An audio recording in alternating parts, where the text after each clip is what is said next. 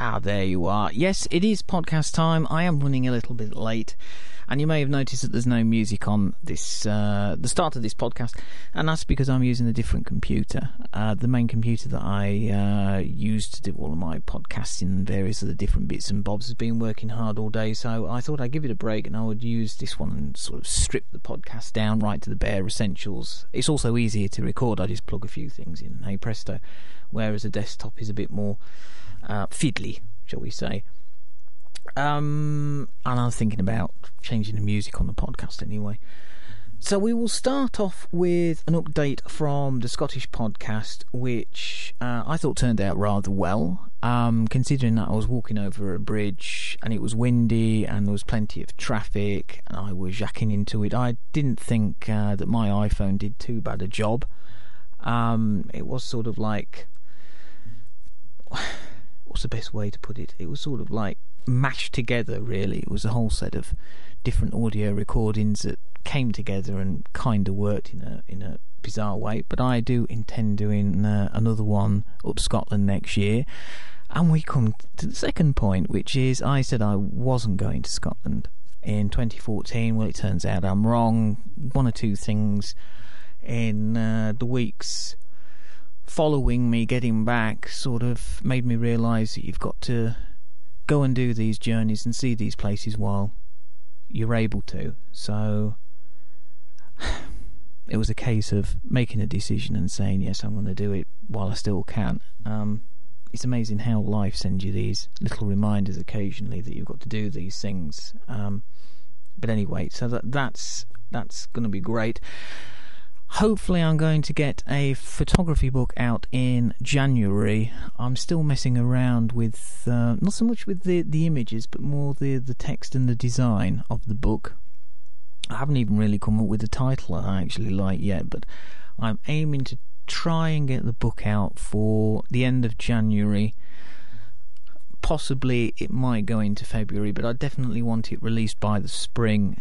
Uh, anyway, it's going to be a lot bigger than uh, the previous book that I did back in 2011.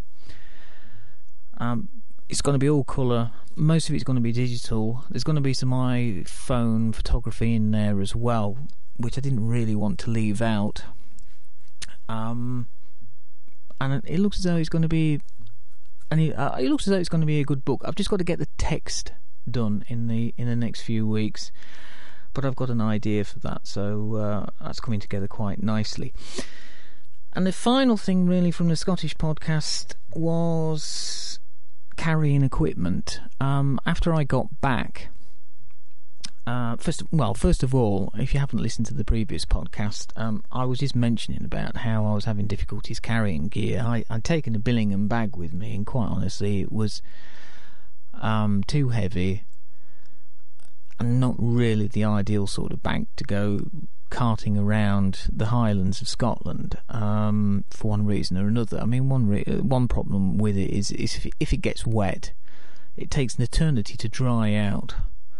Um, and I wanted something that was a bit more user friendly on my back because I, uh, if I do carry the Billingham bag a lot, it does tend to not do my my back very much good. I end up either crippled or in a lot of pain. So I was looking for something else uh, to sort of replace that. And initially, I was going to go with something like a, a slingshot bag, you know, um, that Lowepro do.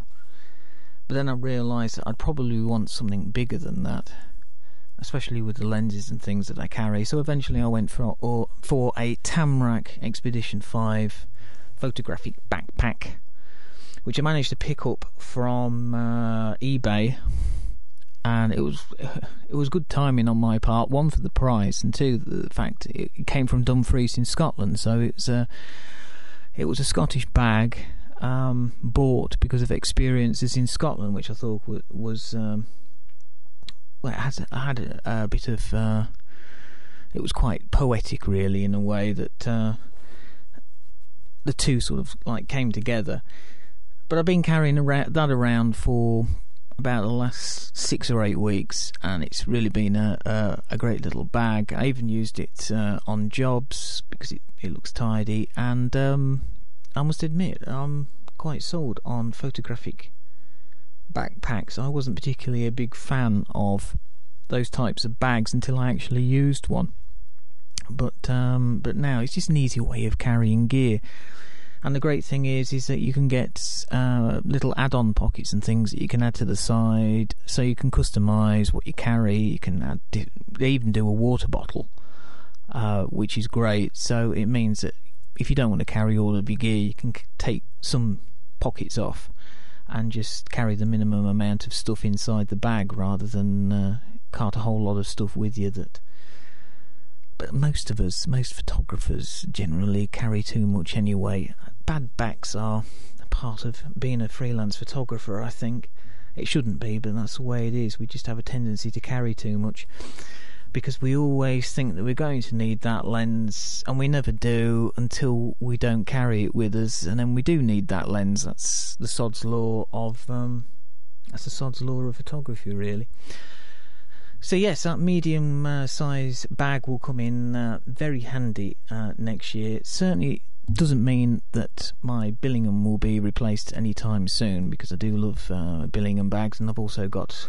I've actually got loads of camera bags. Really, I think I've got about. Well, I can see three, four, five.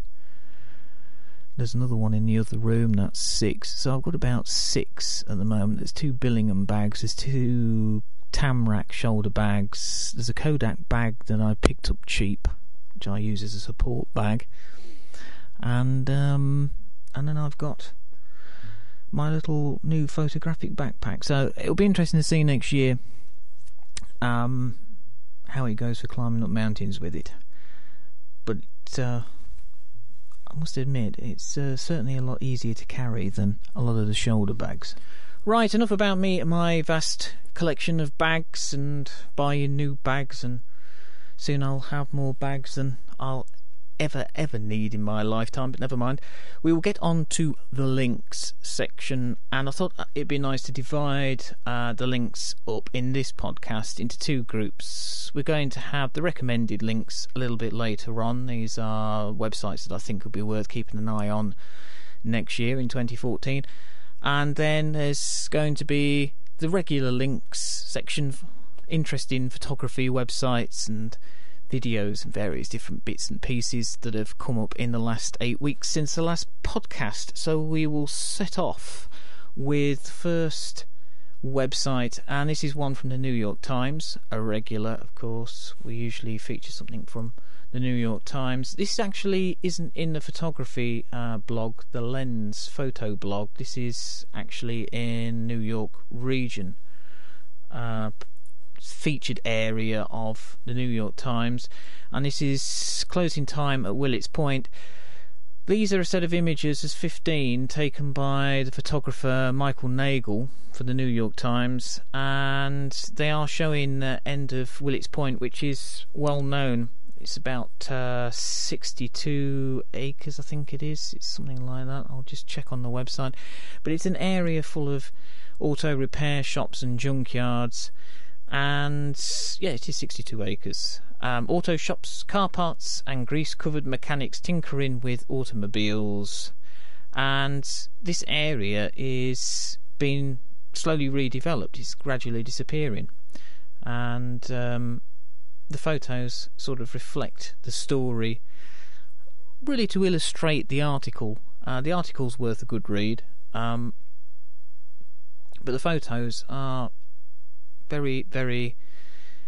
I think they're familiar. Um, junkyards and repair shops, car repair places are pretty similar the world over, even if the cars are slightly different. So it's an interesting little article, and uh, some great images to illustrate the point that these places are gradually disappearing, like they are in most places in the world.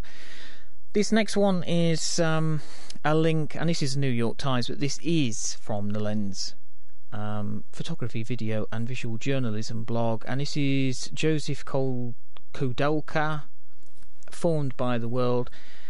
Koudelka is well known for taking photographs um, in Czechoslovakia in the late 60s when the uh, Soviet invasion took place, and um, he kind of photographed the the resistance um, to that invasion. That's that's really how he made his name. But he's uh, a Magnum member, and he's certainly produced some fantastic work. And he's currently shooting uh, images.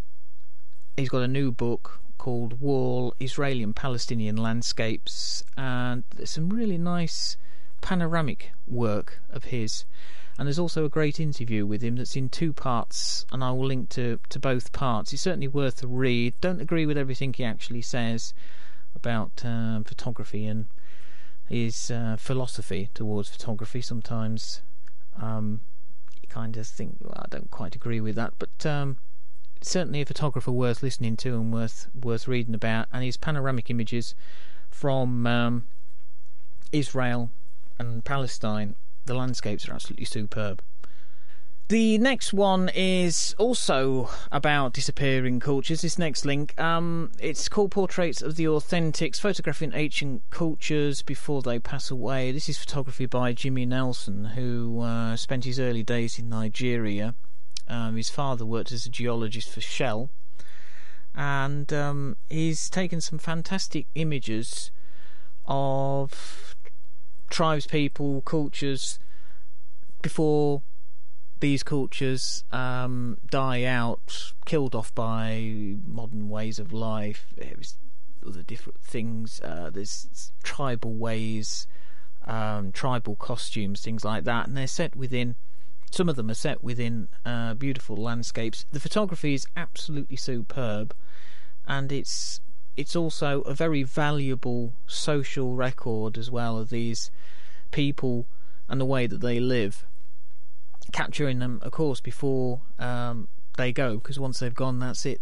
Um, they won't be coming back. So the images, which, uh, like I say, are portraits, but they also um, I mean, the portraits are absolutely superb. I mean, uh, some of them are quite scary. In fact, um, image number seven is quite um, quite scary. Of uh, who is this gentleman? Oh, uh, Omo Valley in. Uh, it just says the village. It doesn't actually say the tribe.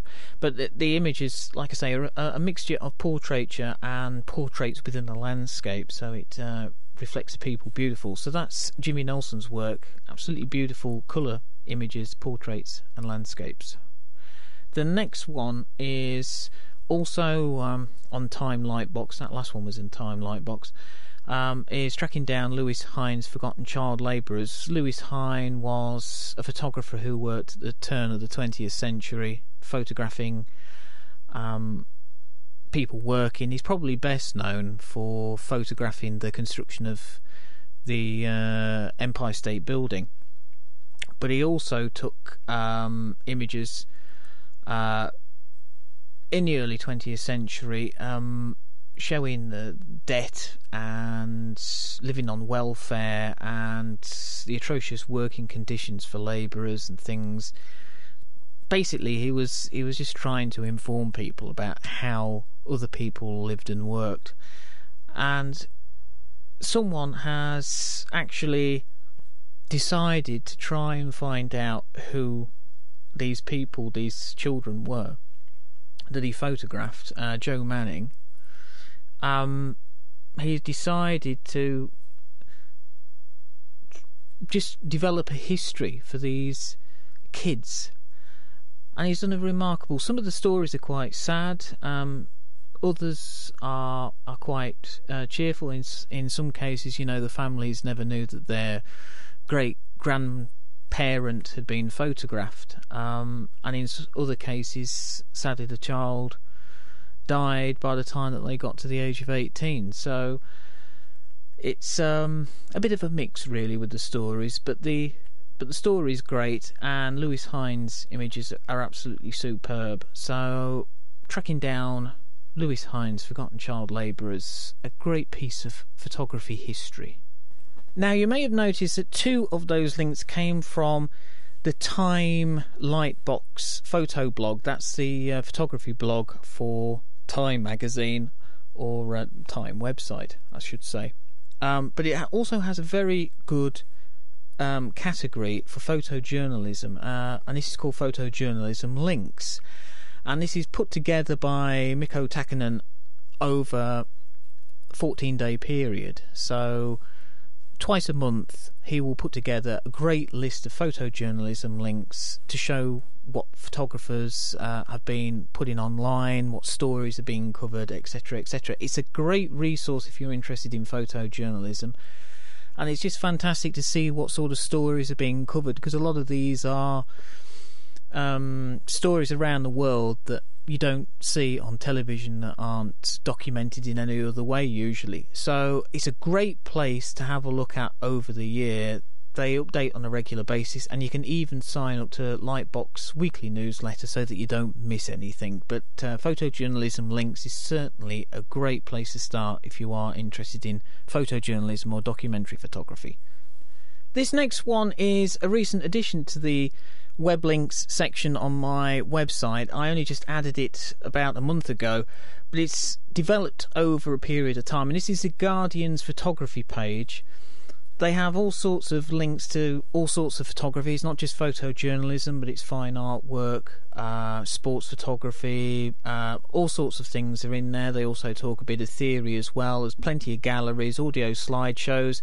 There's a great monthly guide to uh, photography coming up, books that have been released, um, gallery exhibitions that, that are going to be starting.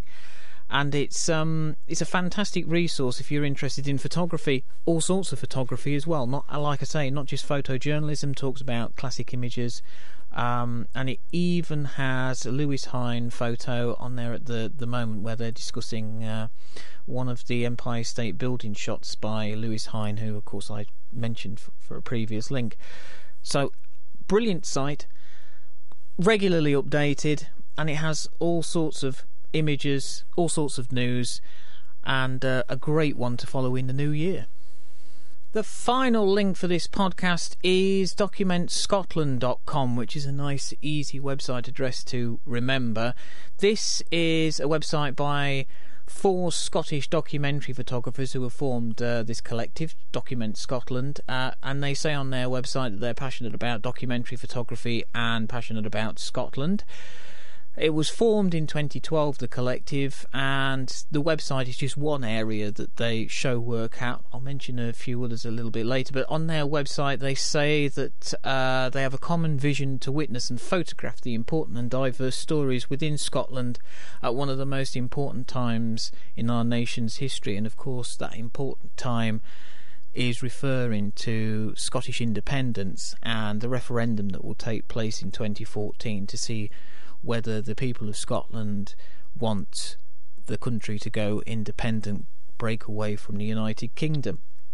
The other areas that they uh, have gone into are, are print. Uh, they've released a couple of newspapers, both of which are very good. Unfortunately, the first paper is no longer available; it's sold out. But the second one you can still buy from the site. It's called Seeing Ourselves, and like I say, you can still buy it from the Document Scotland website, but they also have a iPad app available for free from the App Store. So that is Document Scotland, a great little site, regularly updated, great photography, great stories about an area of the UK that uh, a, lot of the time you see a lot of photography about London and places uh, in the south of England, and we don't tend to see that much or as much as we should do really from from the north. Uh, and this is one site that certainly does that. There's also another uh, collective called Document Britain.